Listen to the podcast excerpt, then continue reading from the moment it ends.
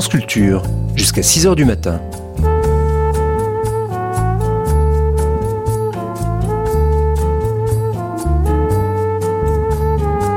France Culture la nuit, une mémoire radiophonique.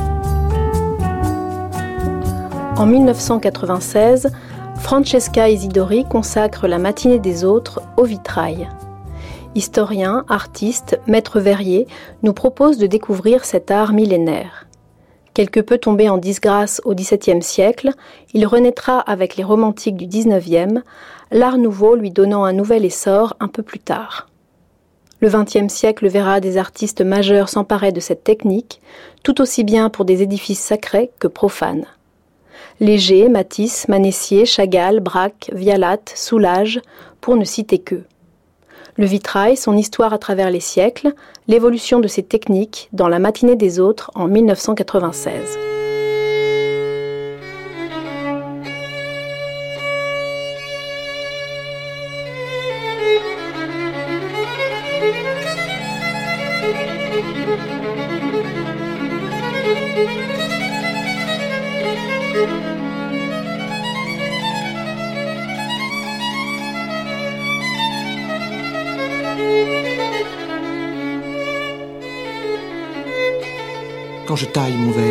Mes coupes, vous voyez, je les invente sur le moment.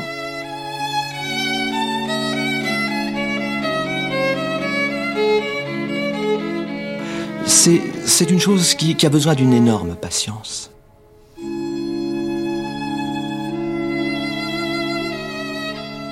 Il faut d'abord s'affronter, il faut ajuster lentement la main aux matériaux.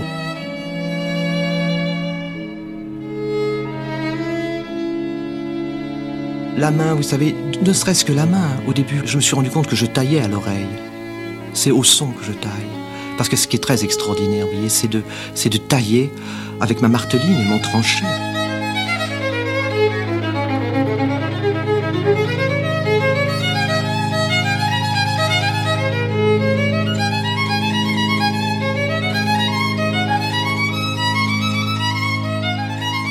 Une marteline, c'est un espèce d'outil à deux faces. Et en dessous, j'ai un tranchet qui est dans un gros billot. Je me souviens qu'au début, je suis allé choisir un gros billot pour planter ce tranchet dedans. Il me semblait que c'était un acte, un acte assez solennel de choisir ce billot. Et en effet, je l'ai depuis toujours. Et depuis, j'ai taillé pas mal de verre dessus. Et ensuite, après, je me sers de l'épaisseur du verre pour tailler dans la tranche, pour réduire, vous voyez, la couleur et créer des sortes de grands dégradés de tons les uns vers les autres.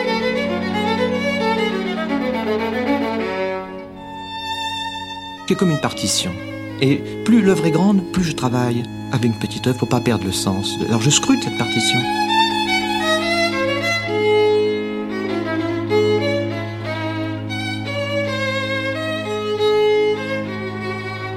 Il y a le regard, le lieu, la lumière et, et la manière d'intervenir là-dedans.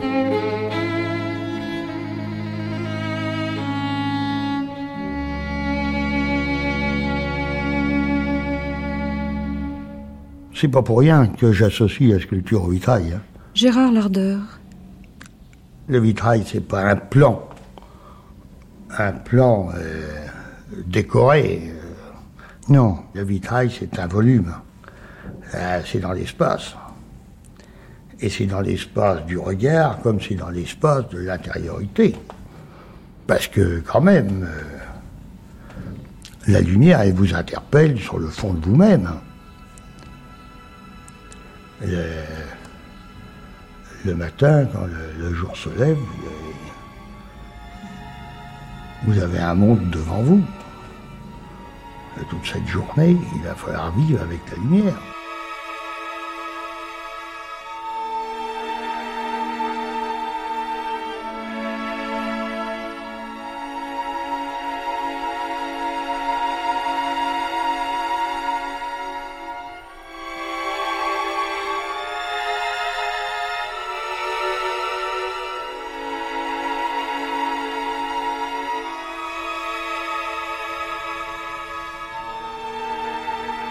S'agit de quelque chose que j'ai vu. Pierre Solage. C'était à Paris.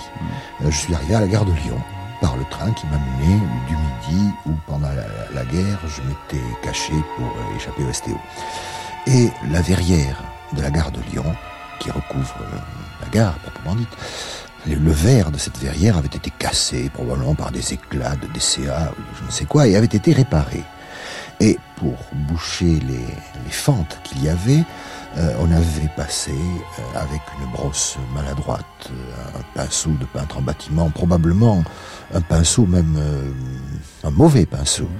On avait passé du goudron sur ces et j'ai été très très ému par ce spectacle.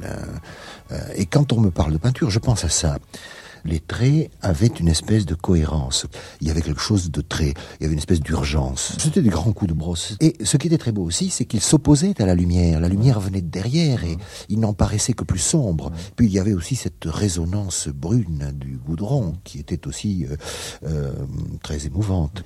Ils, étaient organisés aussi, ces coups de brosse. Ce n'était pas n'importe quoi, comme on aurait pu croire. Parce qu'ils suivaient les lignes qui était celle euh, où, le verre s'était fendu. Et un verre ne se fend pas n'importe comment. Un verre qui est tenu par un châssis, par un cadre, comme c'était le cas dans cette verrière, euh, les lignes de, cassure ont une espèce de cohérence qui est née à la physique du choc, de, l'éclat de DCA qui a frappé le verre et, de, des vibrations que le verre a subies. Enfin, ce n'est pas n'importe quoi. Ce n'est pas un, hasard. On y sent la, rencontre là de, plusieurs séries causales. Et euh, péniblement, maladroitement, gauchement, cette gaucherie d'ailleurs, euh, euh, me touchait beaucoup.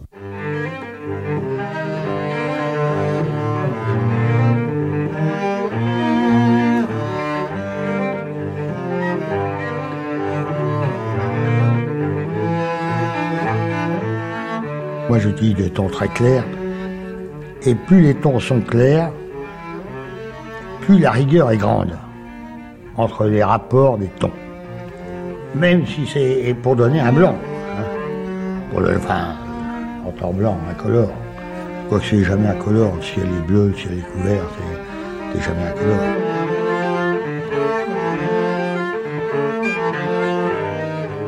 Alors, soulage compte euh, beaucoup sur le mouvement de, la lumière extérieure pour euh, apporter à ces vitraux une couleur euh, changeante. Mais moi, je crois à la transparence. J'aime bien qu'on voit passer un oiseau. Vous avez l'opaque, le translucide et le transparent. Et Soulage a travaillé avec le translucide.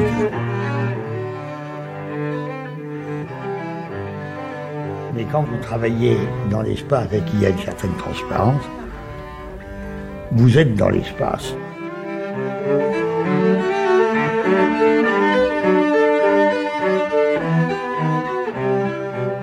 Là, vous avez toute la série de, des verres. Michel Petit. Qui sont, euh, qui sont rangés. Alors, vous voyez, il y a une fenêtre au bout, ça nous permet de voir, euh, de choisir la coloration.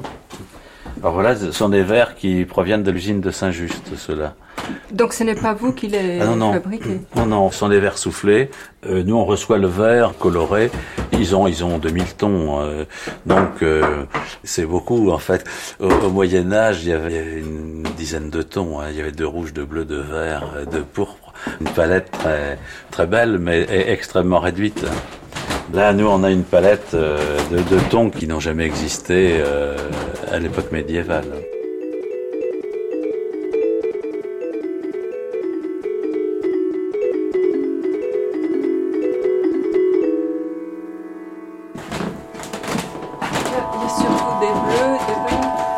Euh, on, a, toute la coloration qui part, il y a des incolores, des neutres.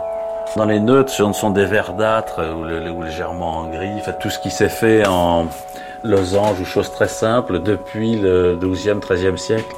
Ils sont verdâtres parce que le sable n'étant pas incolore, euh, le, sable, c'est un peu ce qu'on a dehors, là, ces gravillons qui sont un peu dorés. Euh, il y a du fer dedans. Et quand on a du fer dans le sable, on obtient vraiment le, verre des, bouteilles. Donc même en feuilles très fines, dans tous les édifices, on a toute une gamme de verres légers comme ça. Là, on commence par les neutres. Ensuite, là, on a des gris bleus, des, des, des bleutés, toujours des gammes de neutres, des jaunes. Euh, ici, on est dans des tons bois. Alors, il y a des rouges plaqués qui sont là. Ensuite, des mauves, les mauves, les violets, les bleus, les verts.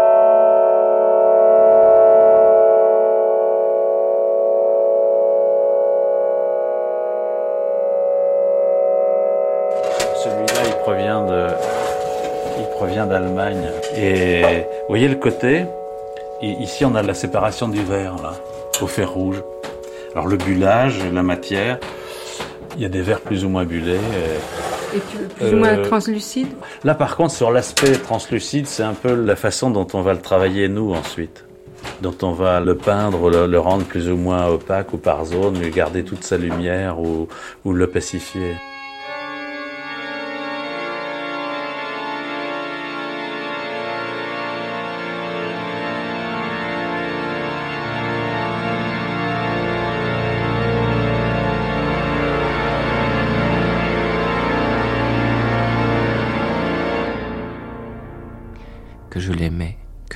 Bien notre église. Ses vitraux ne chatoyaient jamais tant que les jours où le soleil se montrait peu, de sorte que fit-il gris dehors, on était sûr qu'il ferait beau dans l'église.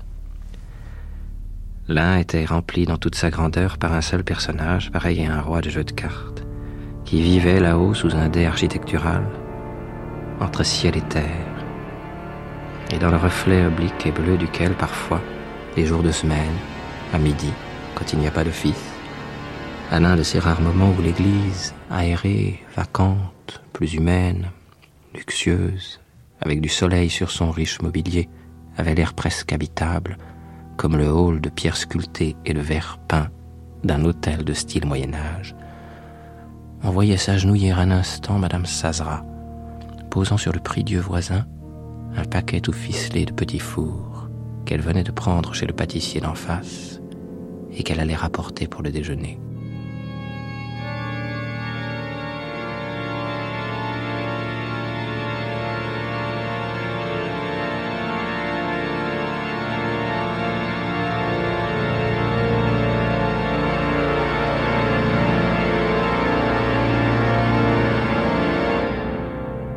Dans un autre, une montagne de neige rose, au pied de laquelle se livrait un combat, semblait avoir givré à même la verrière, qu'elle boursouflait de son trouble grésil comme une vitre à laquelle il serait resté des flocons, mais des flocons éclairés par quelque aurore. Par la même, sans doute, qui empourprait le retable de l'hôtel de ton si frais qu'il semblait plutôt posé là, momentanément, par une lueur du dehors prête à s'évanouir, que par des couleurs attachées à jamais à la pierre. Et tous étaient si anciens qu'on voyait çà et là leur vieillesse argentée étinceler de la poussière des siècles, et montrer, brillante et usée jusqu'à la corde, la trame de leur douce tapisserie de verre.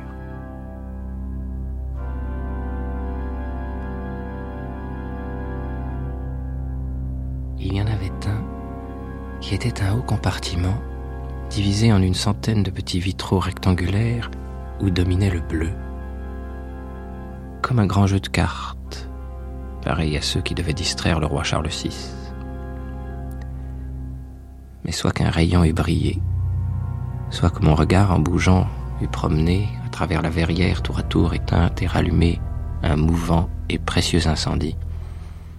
L'instant d'après, elle avait pris l'éclat changeant d'une traîne de pan.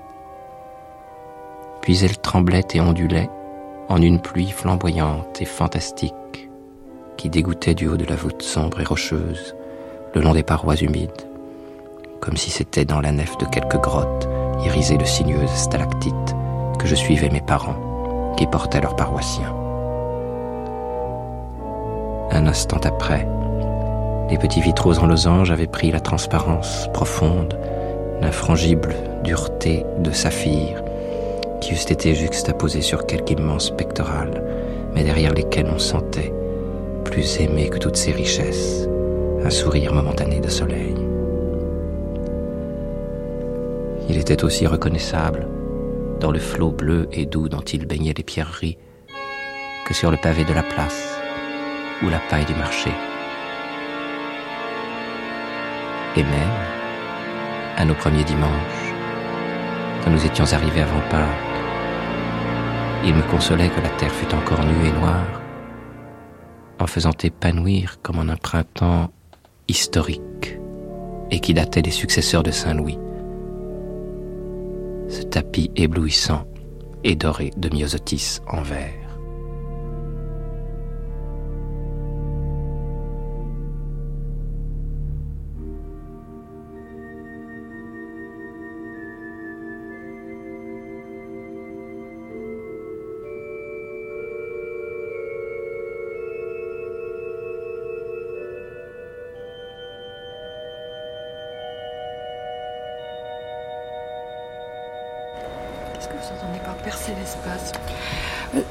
Regardez, regardez par exemple, vous n'avez pas beaucoup de. On ne va jamais dans une église sans jumelles.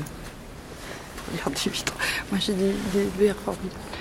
Si vous regardez par exemple cette belle-là, n'est-ce pas, la, Trinité, avec deux anges de part et d'autre, vous sentez le volume. Hein, c'est quelque chose qui est quand même volumétrique, euh, euh, qui est dans, le spatial, mais en même temps, on reste plat on, est au nu du, mur. Tandis que là-bas, si vous regardez euh, à travers ces piliers, vous avez là une percée réelle, hein, c'est ça. C'est-à-dire la perspective est beaucoup plus accentuée. bien sûr, elle est accentuée et surtout il y a des ombres, euh, il y a des contre-jours, il y a quelque chose qui n'est pas fait d'aplat comme là-haut. Alors que pourtant ce sont des gens qui cessaient à la perspective hein, de façon fondamentale, mais qui respectent quand même le fait qu'il faille rester plan. C'est ça que je veux dire, et qui, est si essentiel pour la lecture du vitrail. Et pourquoi est-ce qu'il fallait rester plan C'est comme l'art de la tapisserie. C'est tout l'art du vitrail. Pourquoi faut-il rester plan Parce que vous n'êtes plus. Euh, Ce n'est pas dans le trompe-l'œil non plus. Vous n'êtes plus dans le trompe-l'œil et puis vous n'êtes plus, vous n'êtes plus dans le sacré, vous êtes dans le réel. Là, vous passez une dimension importante. Et euh, toute euh, l'imagination, toute spirituelle s'efface au profit du monde concret.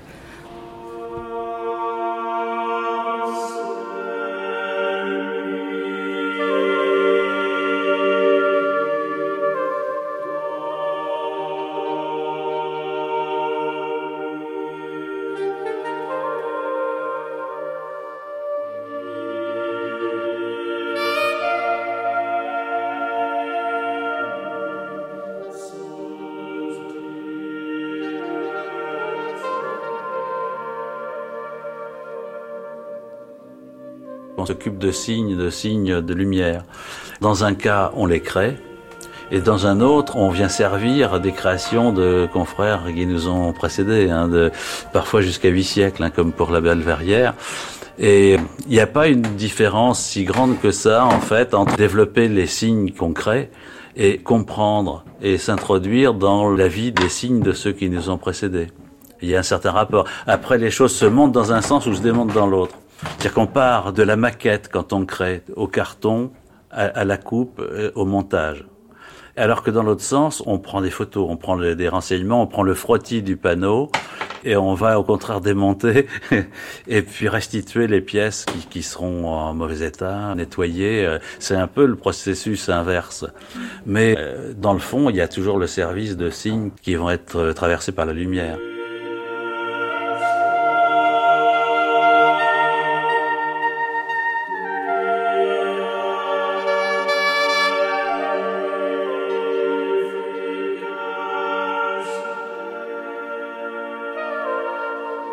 L'atelier, il est comme des ateliers de sculpteurs ou de verriers ou de peintres tournés vers le nord. Donc on a la grande fenêtre sur laquelle on expose les vitraux qui nous permet de n'avoir pas le soleil. Euh, on a, on a donc une lumière qui reste neutre, euh, la lumière du nord mais qui nous crée aussi des problèmes parce que celle du sud, est ou ouest, hein, c'est totalement différent. Donc quand on a traité un vitrail et une création, on fait un panneau d'essai Et le panneau d'essai, ensuite, on le retravaille dans l'édifice à l'emplacement où il doit se trouver. Alors qu'au siècle dernier, il s'en moquait encore. Enfin, précédemment, on s'en moquait totalement. On faisait un vitrail en atelier, et puis, euh, bon, on, estimait que ce serait euh, très correct dans l'édifice. Or, il se trouve qu'il y, y, a quand même des mises au point euh, qui sont à faire, et de coloration, et d'intensité de couleur, et d'intensité de grisaille. Et ces modifications, vous pouvez les faire une, fois que les vitraux sont sur place? Alors, on se corrige dans l'édifice, sur le panneau d'essai, et ensuite, on, on traite la totalité du vitrail.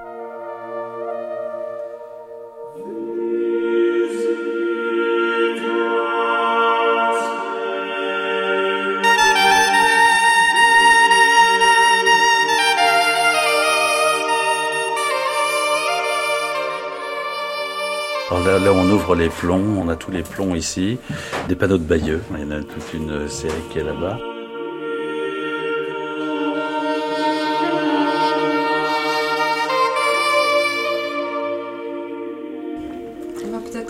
Oui, oui, on peut monter. Par ici, on a la, peinture, on a les tables lumineuses, la, la, peinture sur verre, on fait des photos, on fait. On a. Là, on a. Bah, oui, ici, pour la grisaille. C'est une grisaille bleue. C'est.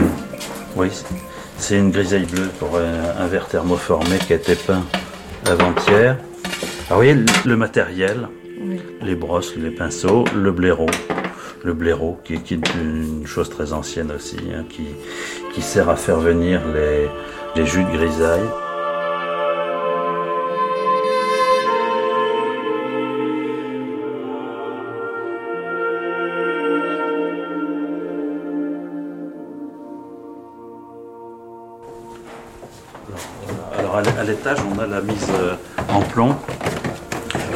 La mise en plomb, les verres.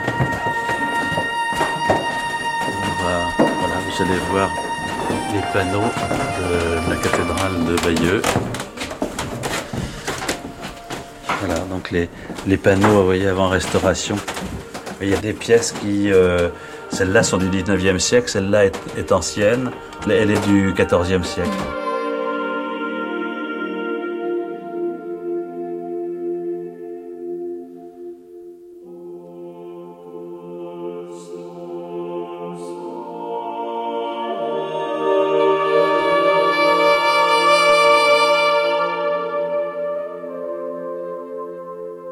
Le vitrail, c'est vraiment euh, une surenchère. Nicole C'est un métier très complexe qui utilise divers matériaux qui sont eux-mêmes difficiles à fabriquer, c'est-à-dire le verre. Bon, souffler le verre en feuille plate, c'est pas du tout évident.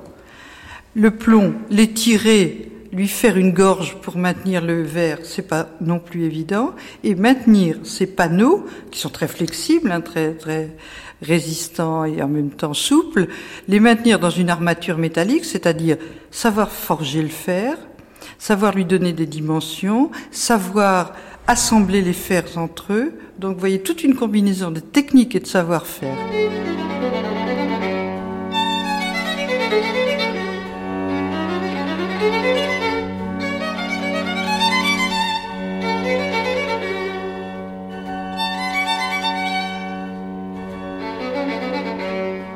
Il apparaît quand le vitrail?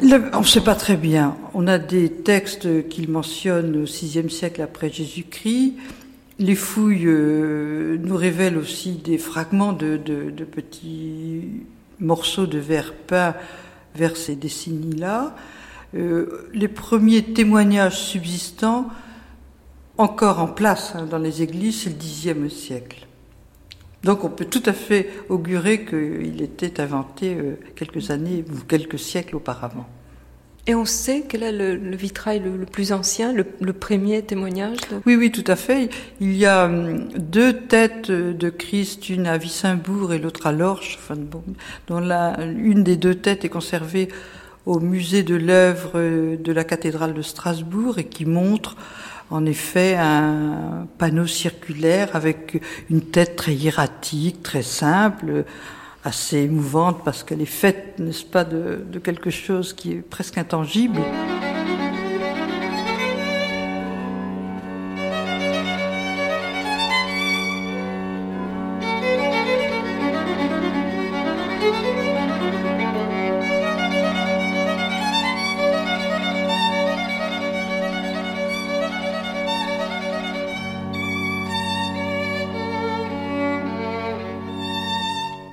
Le peintre verrier travaille, en tout cas jusqu'au 19e siècle, un peu différemment d'actuellement. Il a probablement ce qu'on appelle le patron au petit pied, c'est-à-dire euh, une esquisse à petite dimension, et il travaille sur sa table de verrier, une table en bois, sur laquelle sont peintes les indications principales des surfaces des pièces de verre et de l'armature métallique. Il travaille directement sur le verre posé sur cette table. Et c'est très différent maintenant. Maintenant, euh, le verrier partira d'une esquisse, agrandira à échelle d'exécution et exécutera ce qui se passe aussi en tapisserie, un carton euh, qui est fait donc sur un papier fort, avec l'indication en effet des plombs et de l'armature métallique. Donc vraiment de la structure du squelette du vitrail. Et après, il pose sur ce carton un second carton qu'il va découper avec un ciseau spécial qu'on appelle un ciseau à trois lames. Il va découper des gabarits, des, formes en carton qui sont au contour exact des pièces de verre. Et il posera ces gabarits sur les feuilles de verre, ce qui lui permettra de couper tout à fait exactement les différentes teintes et les différents euh, comme une mosaïque. Contours. Exactement.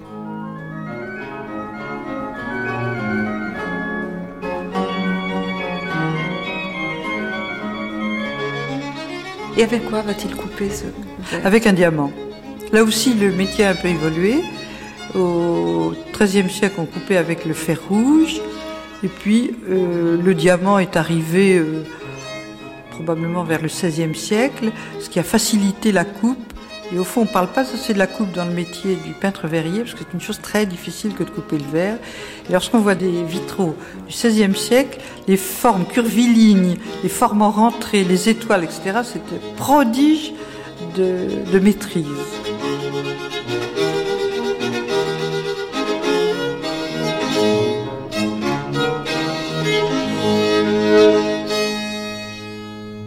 Chartres, tous les vitraux sont composés euh, selon des schémas géométriques différents. Colette de Rome. Ça implique une adaptation de ces schémas à l'histoire qui est racontée. Il y a des schémas qui vont respecter le côté très homogène d'une histoire ou, ou d'une vision contemplative et donc ne pas trop morceler le récit. Ou au contraire, on va l'émietter en faisant des tas de petits panneaux pour donner euh, une impression d'un récit qui est presque infini, d'une histoire qui a plein de rebondissements.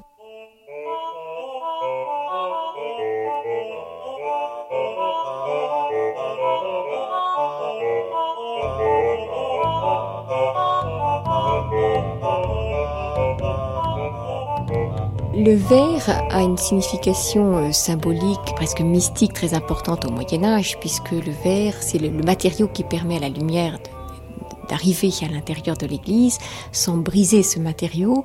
Et ce matériau est lisible par la lumière naturelle, donc créée par Dieu, et en même temps, elle traverse des euh, panneaux qui sont faits de main d'homme. Donc il y a une espèce de collaboration ici entre une écriture divine et une écriture humaine qui touche donc à une certaine mystique, ce qui est propre au verre naturellement. Donc il n'y a pas véritablement de changement symbolique signifiant entre la peinture murale et euh, l'art euh, des vitraux. Euh, ce sont finalement souvent les mêmes artistes qui travaillent ici ou là. Simplement, à, à l'époque gothique, il y a de moins en moins de peinture murale parce que la cathédrale a ouvert ses murs, est devenue une cage de verre de plus en plus.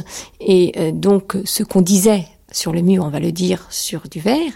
Simplement, on a du coup des, surfaces gigantesques à vitrer, de plus en plus immenses, et qui vont permettre, parce que le vitrail est morcelé, c'est des séries de panneaux qui sont euh, enchaînés les uns par rapport aux autres, et donc qui favorisent euh, le goût narratif. On va raconter des histoires à partir de petites bribes, à partir de phrases, à partir de séquences, par le fait même que euh, le vitrail est constitué d'un réseau géométrique euh, qui permet toutes sortes de sens de lecture, toutes sortes d'astuces pour euh, qu'on reconstitue, que le lecteur reconstitue un itinéraire de lecture propre finalement à chaque histoire. Hein, par exemple, il y a des histoires qui se lisent, on, on lit que les panneaux centraux, et puis les panneaux latéraux sont là pour expliquer les panneaux centraux.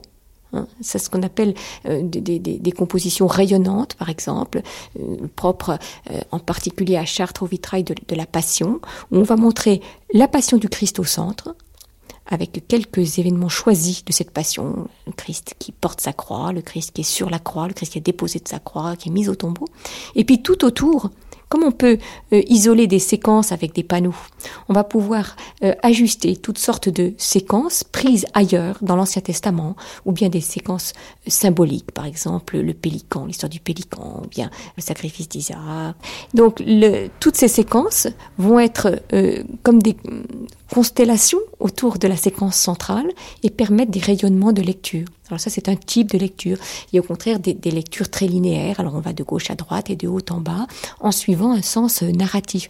Le vitrail, parce qu'il décompose le récit en séquences, permet de restructurer ce récit de manière extrêmement libre et quelquefois de manière extrêmement intellectuelle aussi. Ça, impose une, restructuration, donc forcément euh, une, lecture plus logique que la lecture sur un mur qui est plus immédiate, plus linéaire, et on ne peut pas jouer de la même manière avec des structures géométriques.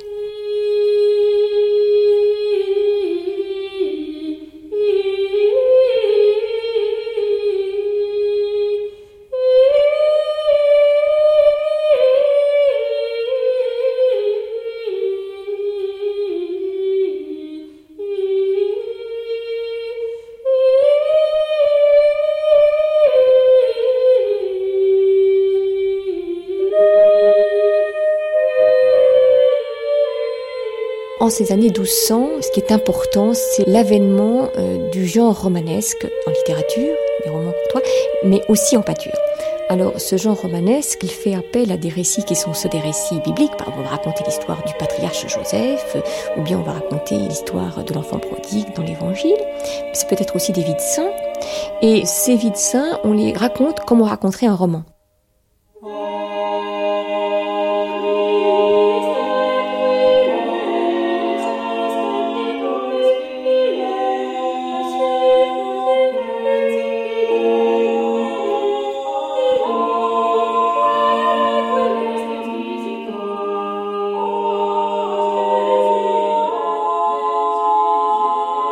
Une véritable explosion de l'imaginaire. On invente des formes, on invente des gestes aussi, parce que jusqu'à présent, on représentait surtout des éléments de la vie du Christ et de la Vierge. Le répertoire gestuel était assez limité. Et donc, on va renouveler la pâture de manière fantastique grâce à ces histoires, et surtout, on va donner aux profanes, aux laïcs, un droit d'entrer dans l'art à partir du moment où on laisse parler ces gestes du quotidien. Et cette quotidienneté qui rentre dans l'art, c'est la grande nouveauté à partir des années 1200 une quotidienneté qui, qui, entre aussi dans les vitraux par les, les métiers des, voilà. des, donateurs. Alors oui, tout à fait. Les métiers des donateurs, c'est très très important naturellement parce que on a l'impression de voir la vie. On voit l'homme dans sa boutique qui marchande, qui montre sa pièce de tissu et qui la mesure. On voit le, le euh, celui qui fabrique des bottes euh, et le, le, le, client qui les essaye. Il essaye de boutonner euh, tous les petits boutons de la bottine. C'est, donc c'est pas simplement un indicateur euh, historique. Euh, ça a aussi une force, je dirais, spirituelle, parce que c'est le moment où précisément on intègre dans l'histoire la vie quotidienne et on l'intègre dans un récit religieux. Je vous en donne un exemple. Saint Lubin est un évêque de Chartres. On va lui raconter sa vie, montrant que c'était un moine et puis qu'il est devenu évêque. Et un évêque, c'est le garant des sacrements, donc de l'Eucharistie. Sa vie est offerte dans le vitrail par euh, des vignerons. Ces vignerons, on les montre en train de travailler la vigne, et puis ensuite ils euh, apportent le vin euh, dans euh, la cave, ensuite ils tirent le vin, et puis à la fin, on montre une scène d'Eucharistie. Et tout cela à l'intérieur de la vie de Saint-Lubin, pour montrer que ceux qui travaillent le vin, eh bien, ce sont eux qui participent à la vie de l'Église, puisque grâce à eux, l'Eucharistie est célébrée. Donc vous voyez une correspondance euh, toujours étudiée entre le donateur, son geste quotidien, et puis le geste de la vie qu'on va représenter. Ce qui fait qu'il n'y a pas euh, de rupture totale entre ces deux images. Il y a même une continuité, et ça c'est de l'ordre du spirituel.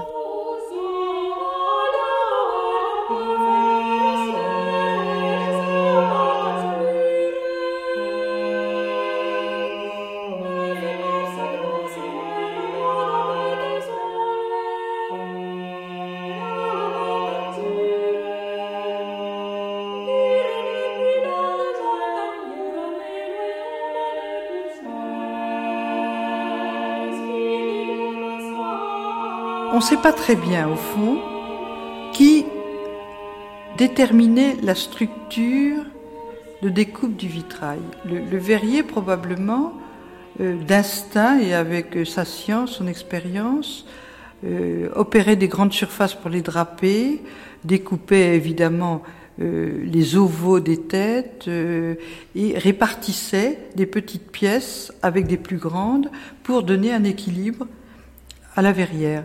Mais c'est vrai que parfois on s'étonne que des vitraux qui sont vraiment situés à 8 mètres de hauteur sont parfois découpés en petites pièces, alors qu'en réalité avec de la grisaille, il aurait pu tout à fait réaliser le même effet.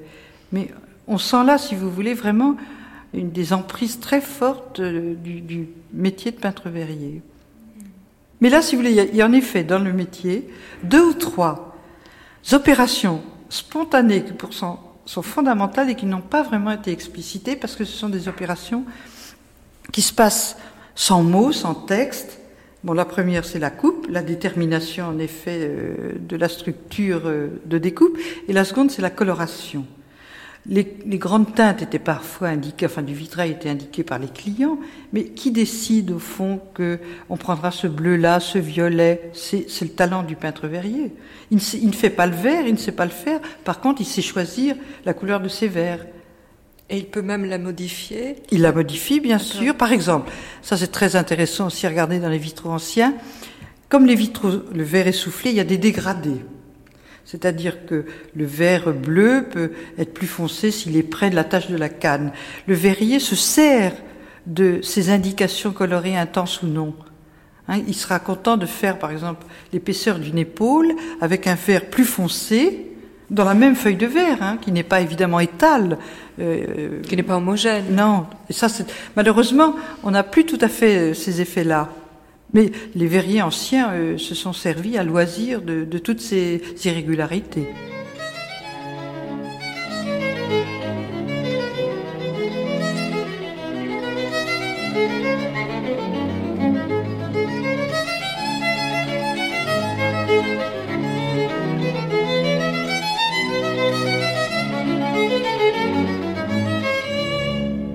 Moyen Âge et la Renaissance, je ne crois pas que le peintre verrier accède vraiment à un statut social d'artiste. Michel Hérold. Au XVIe siècle, on voit des, peintres qui euh, font de véritables carrières, qui, par leur travail, euh, arrivent à un statut social, à obtenir un statut social reconnu, éventuellement être anobli, avoir des charges dans les cours. Le peintre verrier, jamais.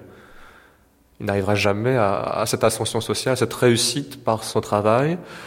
Il a, il peut avoir le succès donc matériel, mais pas pas véritablement de succès social. Il reste entre guillemets un ouvrier, quelqu'un qui euh, a avant tout un, grand savoir-faire, qui peut avoir un grand talent même de peintre, effectivement de peintre sur verre, mais qui n'a pas conscience vraiment d'être devenu un artiste euh, et qu'il est sans, l'être, même sans le savoir à la limite. La preuve en est peut-être euh, la signature tout simplement des œuvres, c'était une sorte de, de témoin, un témoignage.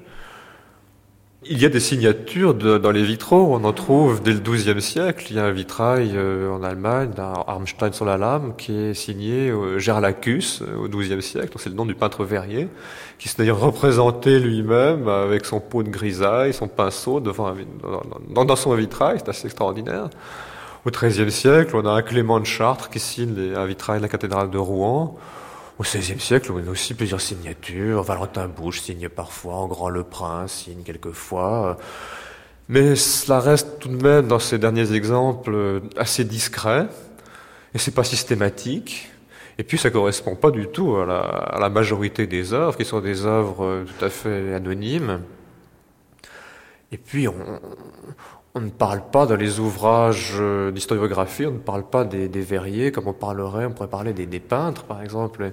Le premier peintre verrier français à avoir vraiment une, sorte de biographie, c'est un peintre français émigré en Italie, c'est Guillaume de Marcia, dont, Vasari parle, parce que Vasari était son élève, mais c'est un peu un cas de figure paradoxal, puisqu'on se situe en Italie et en France finalement Lorsqu'au XVIIIe siècle, Pierre le, le peintre verrier, euh, essaye de faire une sorte de panorama de, l'histoire de la peinture sur verre, il est bien incapable de faire quelque chose de, précis ni de cohérent parce que il n'en a pas les éléments, c'est qu'il n'y a pas de traces euh, d'artiste en tant que tel. Je crois aussi c'est une sorte d'écho d'une situation antérieure qui se répercute au XVIIIe siècle comme ça, qui prouve que le, peintre verrier euh, bon, reste un peu à, à l'ombre du vitrail, si on veut.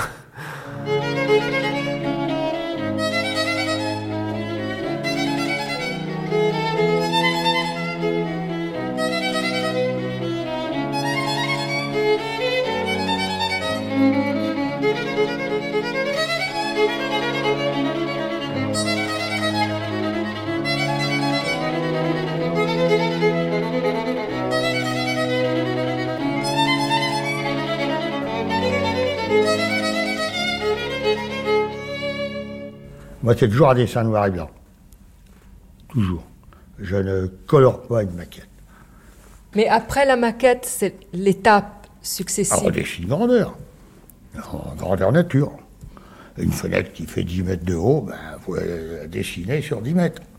Et vous le faites ici, dans cet atelier Je fais tout ici. Et ensuite Ensuite, l'opaque. Ah ben ensuite, il faut. Les choix sont faits quand même. Quand vous le dessinez grandeur et que vous êtes dedans, les, choix sont faits sur les opacités et les transparences. En supposant que je veuille un certain rouge, c'est le ton que je mettrai à côté qui, donnera le rouge. Mais le rouge, lui, il l'apporte lui-même. Mais ça, ça se cherche, ça. Tout. Puis alors, une fois que c'est dessiné, après, ben, je le calque. Et je le recalque. Ça permet de préciser le trait. Le plomb a différentes largeurs, c'est-à-dire l'opacité faite par le plomb se traduit en, en largeurs qui vont de 4 mm, c'est fragile, mais jusqu'à 2 cm. Alors, euh, si vous avez 10 traits, il y en a deux ou trois dominants, où il y a un, un, fragment qui doit être plus fort, et alors là, vous jouez sur l'importance des plombs. Mais ça, c'est la rigueur de votre dessin. Vous, vous précisez votre dessin euh, jusqu'à ce que vous sachiez qu'il est fini. Mais après, vous suivez toutes ces étapes dans un atelier de, de maître verrier. Après, je, et que je coupe aussi mes calibres? C'est-à-dire que je coupe en carton chaque pièce de verre. Parce que c'est très important, je choisis mes couleurs c'est évident. Après l'exécution, c'est mettre en plomb, et puis voilà.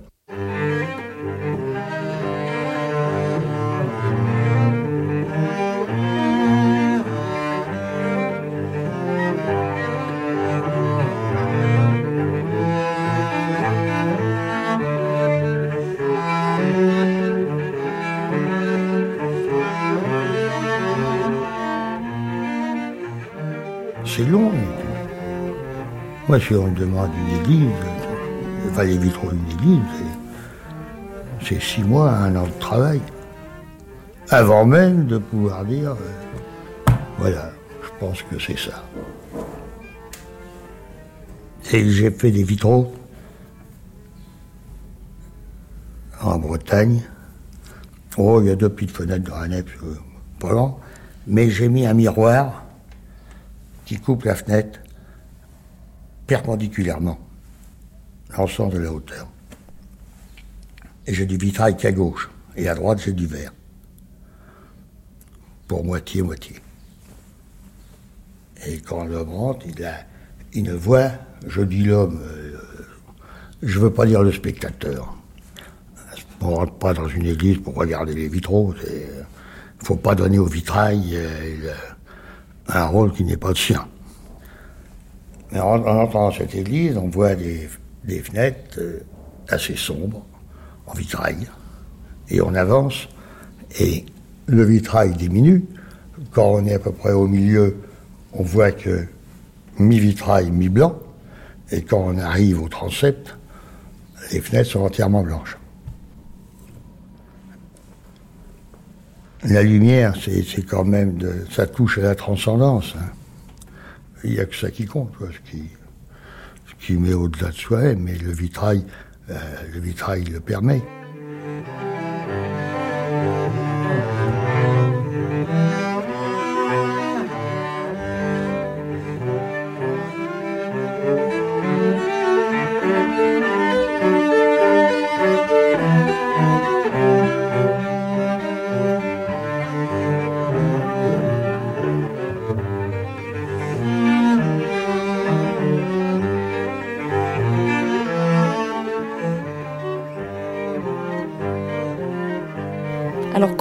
Ouvre le livre de Chartres une, cathédrale, ça se parcourt, c'est un itinéraire, c'est un chemin, c'est un pèlerinage, ça se parcourt avec un sens, ça se parcourt essentiellement du nord au sud, le nord étant euh, le lieu euh, de la mort, le lieu de l'ombre, et le sud le lieu de la vie, le lieu de la résurrection. Et donc on répartit les images à l'intérieur de la cathédrale en fonction de cette symbolique spatiale qui oppose d'un côté le soleil et de l'autre côté la nuit ou du moins l'obscurité.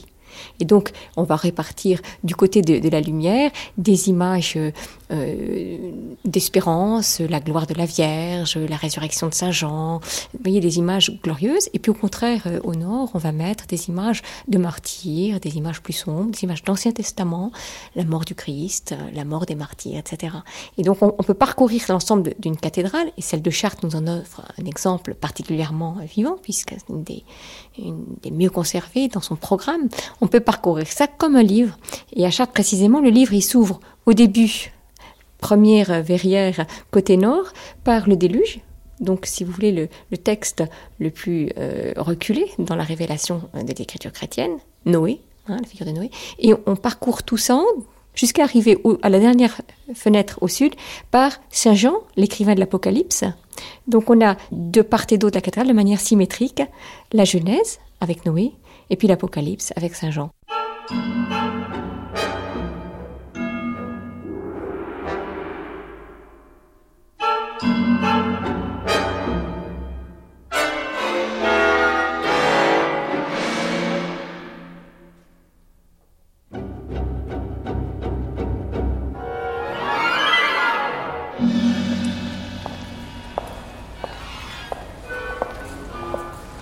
Faut admirer quand même ce phénomène euh, euh, de hardiesse euh, de Bazaine qui, au fond, a su recréer les lignes de l'architecture et en même temps les rendre tellement souples et vivantes. Là, il y a quelque chose d'important et qui est maintenant déjà passé dans, dans le vitrail historique.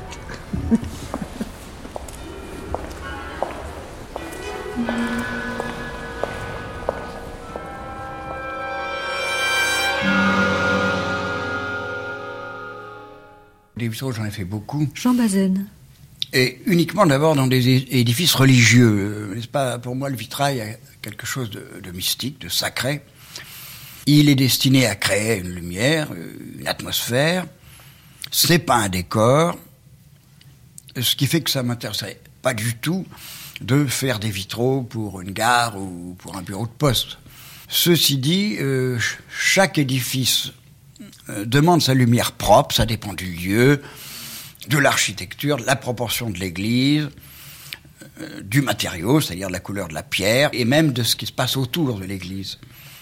Par exemple, j'ai eu récemment à réaliser deux séries de vitraux, d'une part pour une petite chapelle en Suisse, dans le canton de Fribourg, et euh, d'autre part pour une chapelle euh, bretonne. Eh bien, pour, pour la chapelle suisse, qui est dédiée à la Vierge, chapelle qui était toute grâce, toute légèreté, euh, avec un, merveilleux plafond à fleurs du 17e qu'on avait redécouvert et qui était frais comme s'il avait été par la veille. Il fallait des vitraux légers, euh, aériens, très transparents, ce qui fait que je n'ai, pour la première fois de ma vie d'ailleurs, je n'ai pas mis ce qu'on appelle de la grisaille, qui est destinée à donner du corps au, verre, n'est-ce pas? Et il fallait aussi que le, graphisme euh, soit tendre et sensible, enfin ce que j'ai essayé de faire. Par contre, euh, dans la chapelle euh, dédiée à Marie-Madeleine, en, Bretagne, qui est d'un granit sévère, dans un paysage âpre, dans le vent. Il fallait essayer de s'accorder à tout ça. Et il, m'a semblé que euh, je devais euh, tenter de, créer une lumière euh, forte, chaleureuse, des vitraux plus denses, plus contrastés, plus dramatiques en somme, et qui vivent intensément dans cette pierre.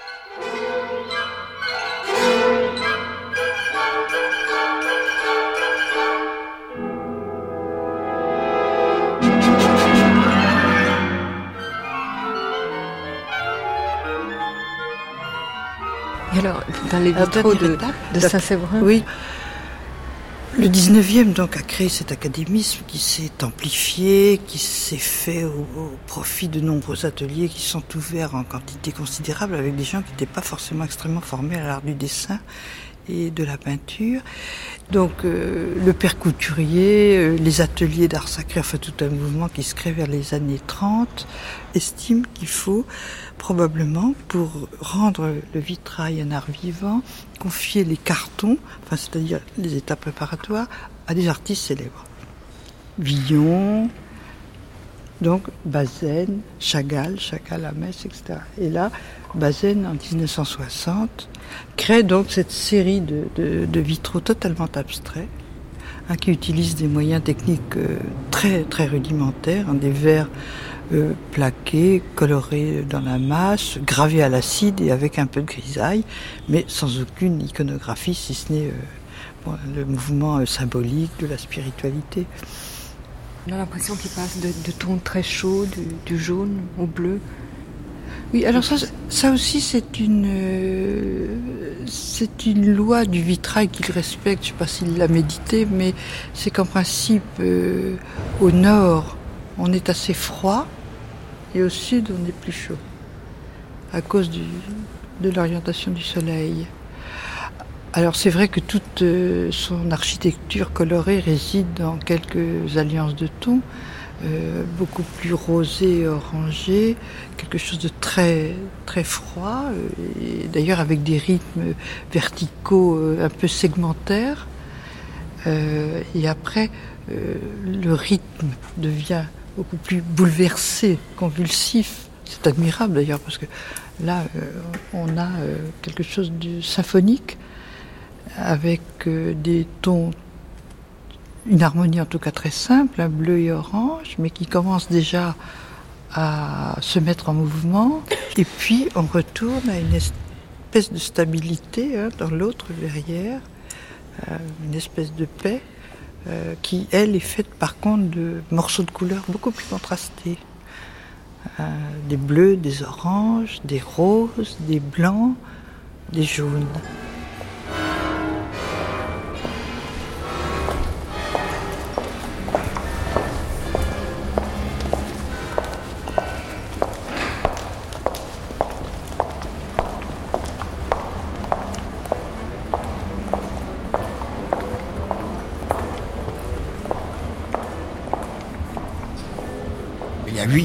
Huit grandes verrières de environ 25 mètres carrés chacune, et que j'ai exécutées entre les années 65 et 70 avec un verrier, le verrier qui s'appelle Alain. Alors j'avais le trac.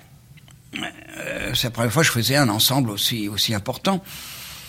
J'ai commencé par me promener euh, pendant près d'un an dans cette admirable forêt de, colonnes euh, du déambulatoire. euh, en étudiant euh, les retombées, euh, euh, les voûtes, les meneaux, et puis l'épanouissement extraordinaire de cette colonne torse qui, est- le centre de, l'édifice, en me demandant comment je pourrais intégrer mes compositions de manière vivante à cet ensemble, en prolongeant leur rythme, leurs élans, ou au contraire par des contrepoints, en somme de faire de tout ça une grande musique. Alors j'avais choisi comme thème les sept sacrements et je me suis ins- inspiré des textes de la Bible que j'ai même fait retraduire parce qu'ils sont très souvent édulcorés dans les traductions et que sont des textes euh, flamboyants.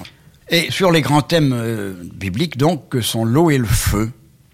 Alors sur le plan de l'organisation colorée, qui est ce qui compte le plus, je suis parti des, bleus profonds du centre, qui étaient en somme les deux grandes vagues obliques du baptême. Euh, C'est-à-dire que je me suis souvenu, enfin on m'avait expliqué qu'au pied de cette colonne torse, il y avait un puits autrefois qui a été comblé à la Révolution et qui doit un jour ou l'autre devenir les fonds baptismaux. Alors en somme c'est l'eau qui jaillit du puits et qui se propage tout autour de l'édifice. Et alors ces bleus disparaissent peu à peu euh, pour faire place à des pourpres et des jaunes d'abord. Il y a le mariage, il y a la communion, etc. Pour se terminer par deux temps forts euh, dans les rouges. C'est là que, n'est-ce pas, j'ai été assez content de, travailler longuement parce que euh, il a fallu que le vitrail tue l'idée.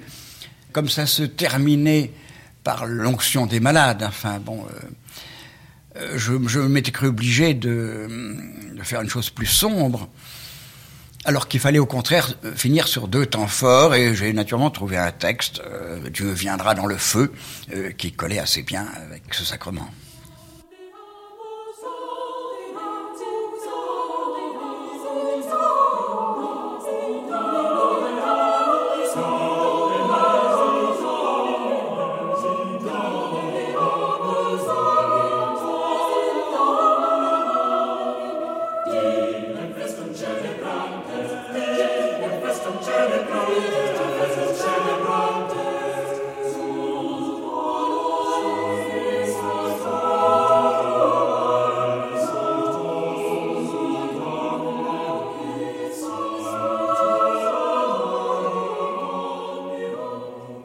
Bleu de Chartres, c'est un petit peu un mythe parce que la qualité de conservation euh, du bleu n'est pas la même que les autres teintes euh, du vitrail.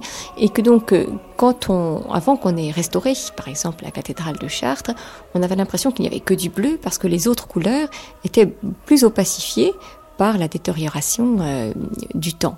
Puis quand on l'a euh, nettoyé, on a vu un miroitement de couleurs spectaculaire, un véritable chouettoiement, où finalement le bleu était très équilibré par les autres couleurs. Donc ça a relativisé, on avait l'impression qu'il n'y avait que du bleu, non, il n'y a pas que du bleu.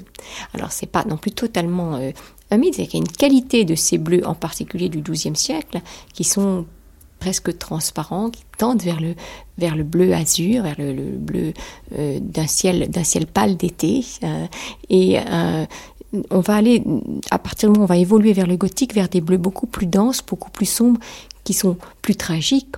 On peut s'interroger d'ailleurs de savoir si ce sont des éléments techniques qui ont fait que la, la tonalité de ces bleus a changé, ou si on a été incité à modifier cette technique et à inventer d'autres parce qu'on avait envie de dire davantage de souffrance ou du moins d'une tension plus grande sur le plan euh, sur le plan chromatique.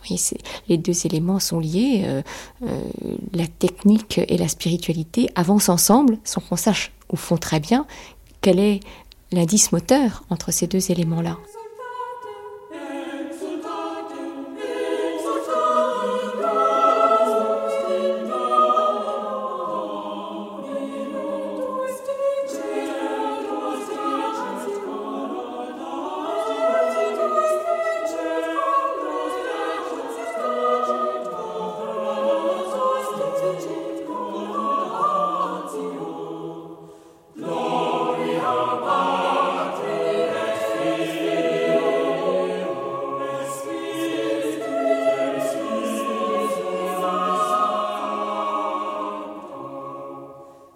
Verres étaient fabriqués dans des verreries euh, qui fabriquaient en, verre et façonnés en éléments plats. C'est ça qui est aussi un peu un tour de force du vitrail, euh, parce que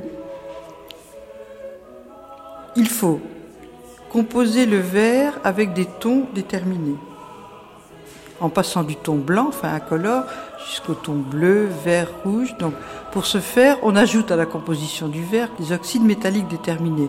L'oxyde de cobalt donne du bleu, l'oxyde d'antimoine donne du jaune, l'oxyde de cuivre dans une atmosphère déterminée donne du rouge. Ça, c'est déjà tout un savoir-faire. Et puis après, lorsque vous avez votre composition qui est en ébullition, qui est à, des, à quelques 1400 ou 1500 degrés, il faut arriver à la souffler avec une canne pour obtenir des feuilles de verre dans lesquelles vous couperez, enfin le peintre verrier coupera ces, morceaux. Donc il y a deux façons très traditionnelles de souffler le verre pour qu'il devienne plat, ce qui est un peu contradictoire. Le soufflage qu'on appelle dans notre jargon aussi le soufflage en manchon, c'est-à-dire, ça veut bien dire ce que ça veut dire, c'est très réaliste. L'on souffle à partir d'une poire, du verre en fusion, on allonge cette poire en basculant la canne dans une fosse. Voilà, on fait une rotation.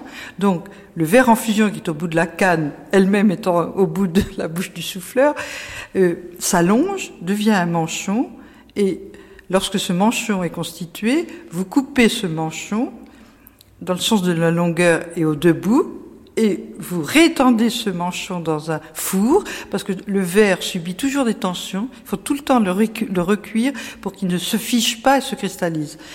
Et vous obtenez donc une feuille de verre plat qui s'étend dans le four à étendre, c'est d'ailleurs extrêmement beau, et ça se passe encore à Saint-Just-sur-Loire, donc cette verrerie célèbre qui est une annexe de Saint-Gobain.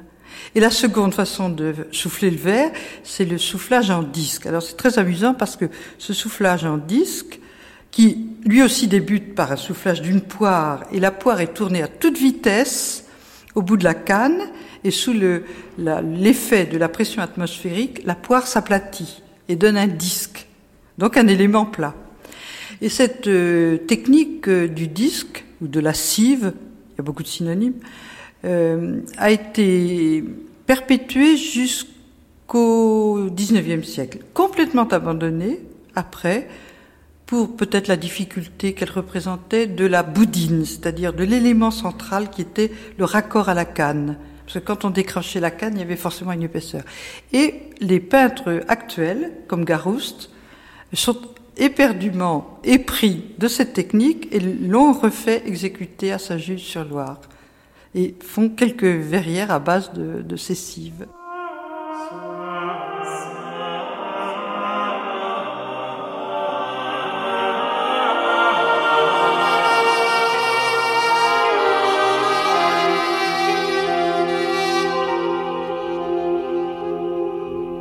Gérard Lardeur. À l'âge de 15 ans, j'étais l'ouvrier de mon père. Et que faisait votre père? Il faisait des vitraux, il avait un atelier, mais dans le sens classique du terme, euh, c'est-à-dire euh, l'homme qui mène du début à la fin des vitraux et dont il vit.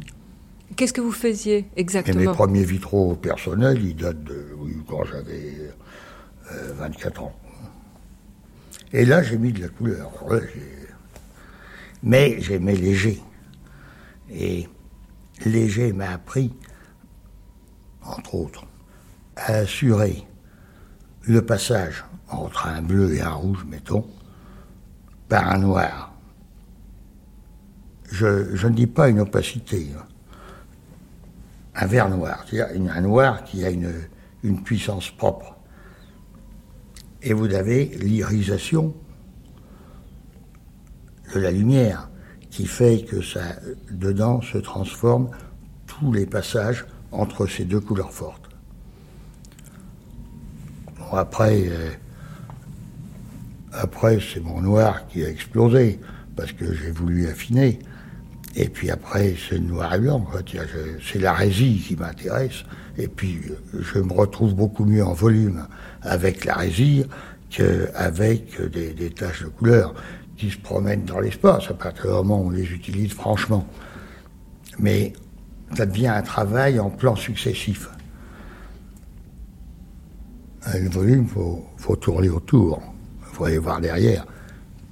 Et le graphisme me le permet, euh, d'en donner au moins l'illusion. Donc vous avez progressivement abandonné la couleur je ne l'ai pas abandonné, elle ne m'apporte rien. Et dans un édifice, euh, souvent, euh, c'est.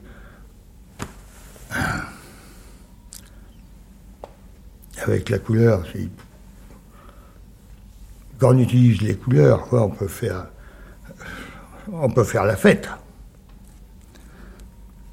Mais tout ce que je vous ai dit jusque maintenant, c'est pas un problème de fête, un problème de responsabilité.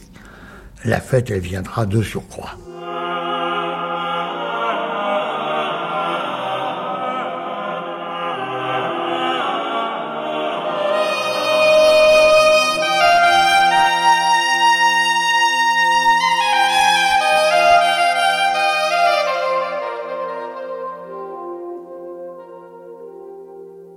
Je garde toujours cet exemple de Matisse, qui a fait du Matisse en vitrail Avance. Il a fait vraiment du Matisse. Et il a pris des couleurs de Matisse, du bleu, du jaune et du vert. Mais il l'a fait d'une telle manière qu'il a pris un certain bleu, un certain jaune et un certain vert, et il a une lumière blanche. C'est-à-dire qu'il a décomposé le prisme de la lumière avec ses propres couleurs. Alors là, il est rentré vraiment dans le vif du sujet.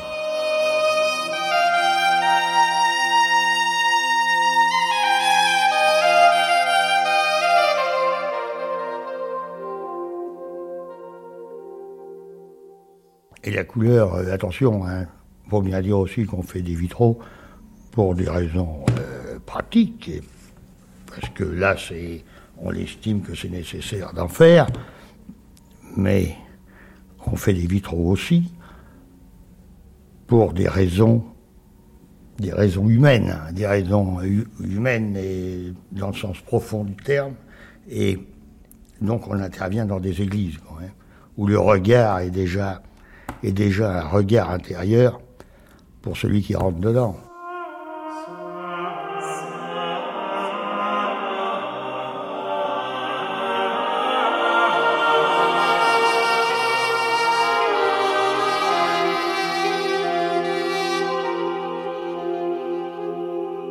La lumière y est traitée non comme une donnée inerte, mais comme un élément de vie susceptible d'entrer dans le cycle des métamorphoses et de les seconder.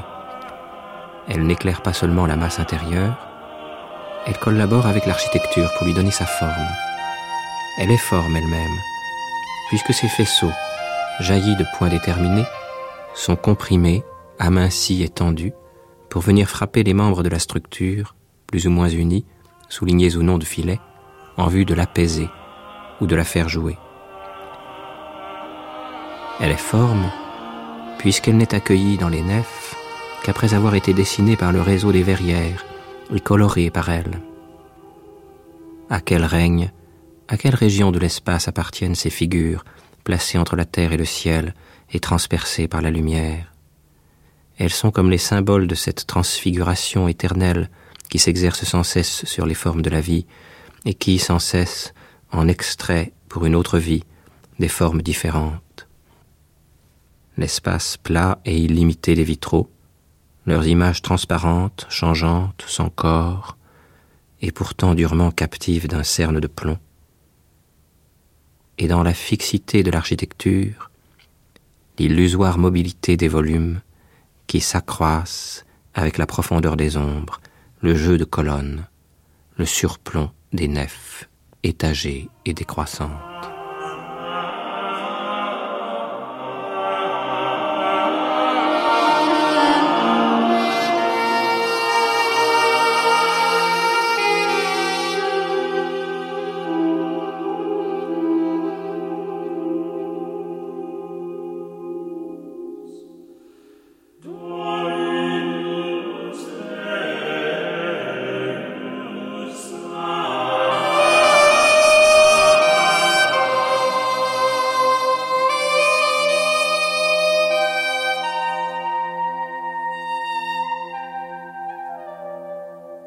L'histoire technique du verre, c'est vraiment une histoire à étapes. Hein, de palier en palier, de siècle en siècle, il découvre quelque chose. Ça, on ne sait pas trop pourquoi non plus.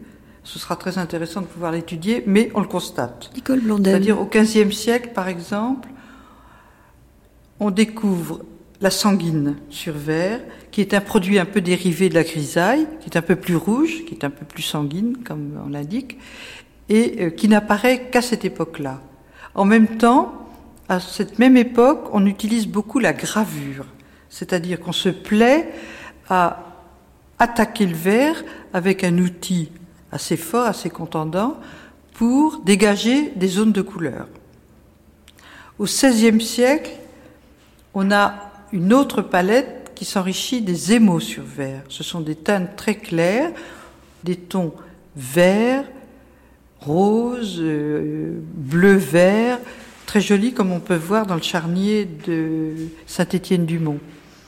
Et ça, ces émaux sur verre euh, ont beaucoup facilité quand même le travail du peintre verrier. Parce que sur ça, il n'avait qu'à sa disposition que cette grisaille, les verres colorés certes, et puis la sanguine. Alors c'était pas beaucoup. Tandis que là, il pouvait peindre de façon très libre avec ces émaux. Et puis aussi, c'est vrai, cette teinte essentielle, le jaune d'argent, qui apparaît au XIVe siècle et qui est une teinture du verre un peu superficielle qui pénètre euh, très légèrement dans le verre et qui donne des tons euh, dorés euh, extrêmement brillants, extrêmement lumineux et qui permettent d'éviter de mettre en plomb un verre coloré en jaune.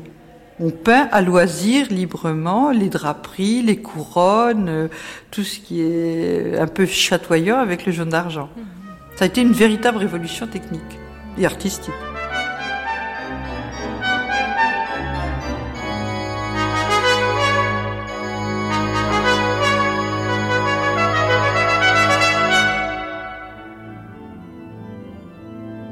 Alors là, il y, a des grisailles. On, a toute une gamme de grisailles de toutes les couleurs. Là, il y a une grisaille blanche euh, ici, vous voyez. Et habituellement, voilà, la grisaille, euh, oui, de, façon traditionnelle depuis euh, l'existence du vitrail, c'est ce qui permet la peinture sur verre. Ici, c'est une grisaille brune, bon, c'est du fer. Celle-là est plus rouge. Mais ce sont des grisailles qui sont faites avec de l'oxyde de fer et un fondant. Un fondant, c'est un verre fusible, c'est du cristal, c'est du verre au plomb. Vous prenez un verre de cristal que vous broyez très finement, vous mélangez de l'oxyde de fer et vous faites une très bonne grisaille. Donc on peut le peindre voyez, au pinceau, euh, vous voyez les petites traces là, du peintre du XIVe siècle. C'est fait très finement. Euh, et euh, là, c'est une pièce qui a été refaite au siècle dernier.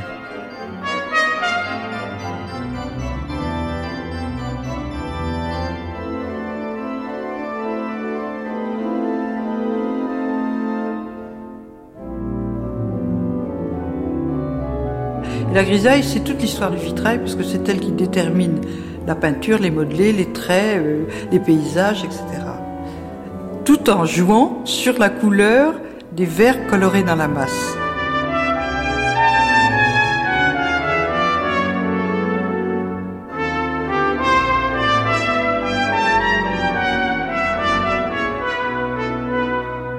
À partir d'un verre coloré que l'on a coupé suivant une forme déterminée, on peint les personnages, les scènes, les animaux, les paysages à la grisaille.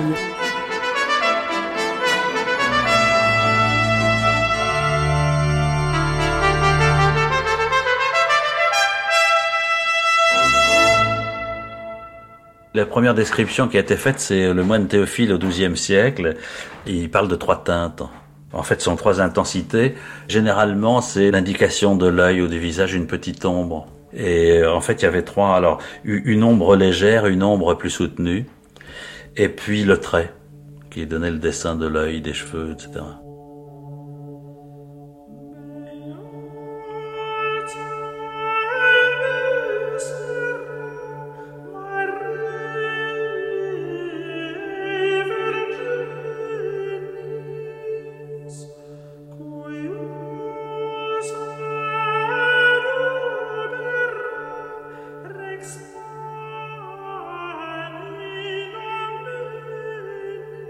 pas de témoignage écrit disant la manière dont on lisait euh, l'œuvre d'art au Moyen Âge et pas plus le vitrail. On peut simplement premièrement faire un nombre de constats que ces œuvres sont placées souvent très haut, très loin du spectateur, très loin de la vue donc. Que deuxièmement, elles sont souvent très érudites, très sophistiquées, très intellectuelles.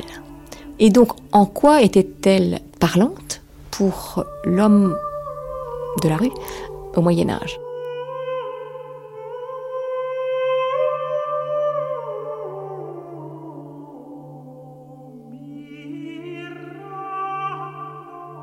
Faudrait presque des jumelles pour voir les détails de la plupart des scènes. Il y a même de tels raffinements dans l'art du vitrail que souvent euh, un verrier pouvait peindre par l'extérieur des éléments qui pouvaient se lire de manière à, ne pas gêner le tracé euh, du personnage. Par exemple, une broderie qui pouvait gêner l'indication des plis, on va la peindre par derrière et puis faire le dessin des plis euh, sur la face visible de l'intérieur. Mais cette petite broderie à 15 mètres de haut, rien n'en est perceptible pour euh, le pèlerin qui se trouve en train de déambuler dans la cathédrale. Alors ça n'empêche pas qu'effectivement il y avait une perception euh, certainement euh, réelle et que ce discours était quand même suffisamment ciblé par rapport à une nouvelle catégorie de bourgeois, une nouvelle catégorie de pèlerins pour qu'on puisse dire qu'il parlait quand même aux gens. Mais il faut tenir les deux bouts et savoir que d'abord il est fait gratuitement pour le, à la fois le, plaisir de, Dieu, je dirais, comme une œuvre de prière dont tout le monde n'a pas besoin de savoir et d'articuler tous les mots. Et par ailleurs, euh, certainement, il était fait aussi pour des gens plus cultivés que nous et qui pouvaient comprendre euh, les euh, implications spirituelles et théologiques qui nous sont aujourd'hui la plupart du temps perdus. Nous avons besoin d'un guide pour lire ces vitraux. La plupart des gens du Moyen Âge n'en avaient pas besoin parce qu'elles étaient en lien avec leur vie spirituelle.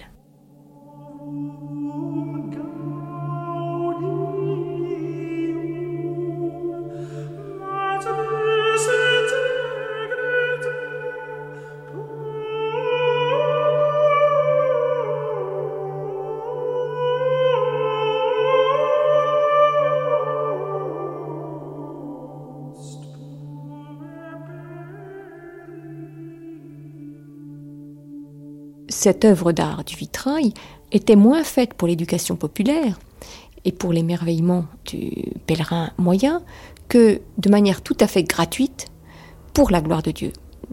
Ce qu'on veut dire au Moyen Âge en construisant une église, c'est que on peut euh, construire symboliquement et de manière anticipée Jérusalem sur terre. Jérusalem, elle est décrite dans l'Apocalypse, à la fin de l'Apocalypse, elle est décrite comme une ville entourée de remparts, et chaque rempart est une porte qui brille d'une pierre précieuse. Et l'Apocalypse nous décrit ces différentes pierres précieuses. Et donc, puisque les gens du Moyen Âge euh, voulaient d'une certaine mesure représenter la Jérusalem céleste sur terre, eh bien, il n'y avait rien de tel que le vitrail pour évoquer cette brillance, cet éclat lumineux de la pierrerie qui évoque la splendeur éternelle de la ville de Dieu. Une ville où, nous dit l'Apocalypse, il n'y a plus de soleil ni lune, puisque c'est le Christ qui brille dans cette ville. Alors, l'église médiévale est censée briller de l'éclat multicolore de pierreries créées par Dieu pour la nature et de les rassembler là pour reconstituer euh, l'éclat euh, total de l'ensemble du spectre lumineux. Alors ce chromatisme brillant, il est général au Moyen Âge, mais il n'est pas absolu, en ce sens qu'il y a eu des contestations. Et euh, un certain courant réformateur de l'Église, le courant cistercien, donc sous l'impulsion de, Saint Bernard, a lutté contre euh, cette tendance qui est la tendance générale du Moyen Âge à faire toujours plus coloré, plus éclatant, euh, plus brillant, pour évoquer la gloire de Dieu. Saint Bernard préfère lui évoquer euh, l'austérité de l'homme en prière devant Dieu, homme en prière qui n'a à offrir à Dieu que euh, sa vie intérieure et non pas le luxe d'un environnement. Donc il y a des deux courants. Il ne faudrait pas voir le vitrail du Moyen Âge uniquement comme euh, miroitement de couleurs chatoyantes. Il y a aussi une tendance pour le noir et blanc, une tendance qui nous peut-être nous affecte plus parce que nous sommes une civilisation aussi du noir et blanc, hein, mais qui s'est trouvée en conflit ouvert avec l'autre tendance qui est chanter Dieu par la richesse éblouissante non seulement des couleurs, mais des récits, de l'intelligence, de la spiritualité. C'est pour ça qu'on a des récits aussi riches, aussi complets, aussi puissants, aussi nombreux, aussi diversifiés. Euh, toujours plus, toujours plus, c'est ce qu'on veut faire euh, dans les grandes cathédrales gothiques.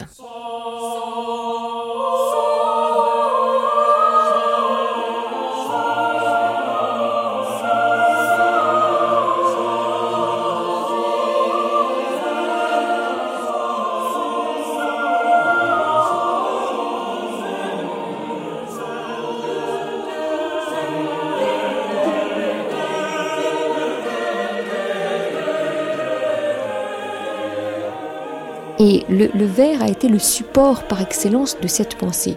Parce que le verre a une, je dirais, une, puissance quasi magique aux yeux des gens du Moyen-Âge. À part voir des, un élément obscurantiste, il faut essayer de, voir la, profonde spiritualité qu'il y, qu y, a dessous. Euh, le verre se constitue à base de cendres et euh, de sable. Qu'est-ce qu'il y a de plus terne, de plus inerte dans la matière que la cendre qui est le résultat de tout ce qui a brûlé et euh, le sable euh, qui est sans couleur et qui est le, résultat de euh, de l'effritement de la pierre.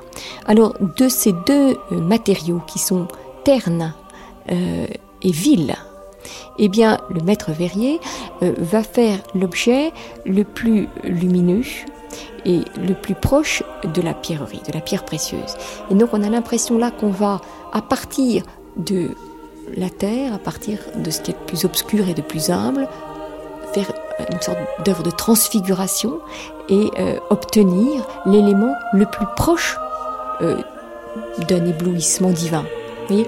Et c'est ce passage du plus simple au plus riche, du plus terne au plus brillant, qui est je dirais un peu de l'ordre de l'alchimie, naturellement d'une alchimie spirituelle. Hein. Et donc cet effet de, de de transmutation hein, du réel, euh, c'est l'œuvre du vitrail.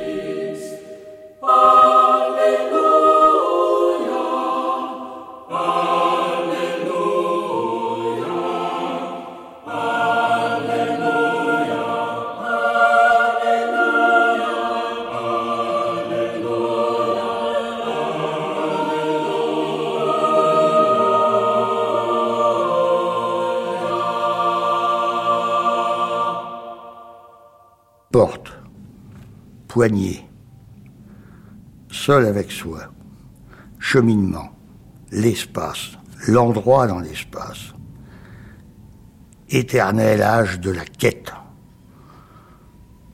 lieu inutile, indispensable ou bête, lieu de l'immensité, soi, conscience de l'autre, selon les lumières, selon la lumière.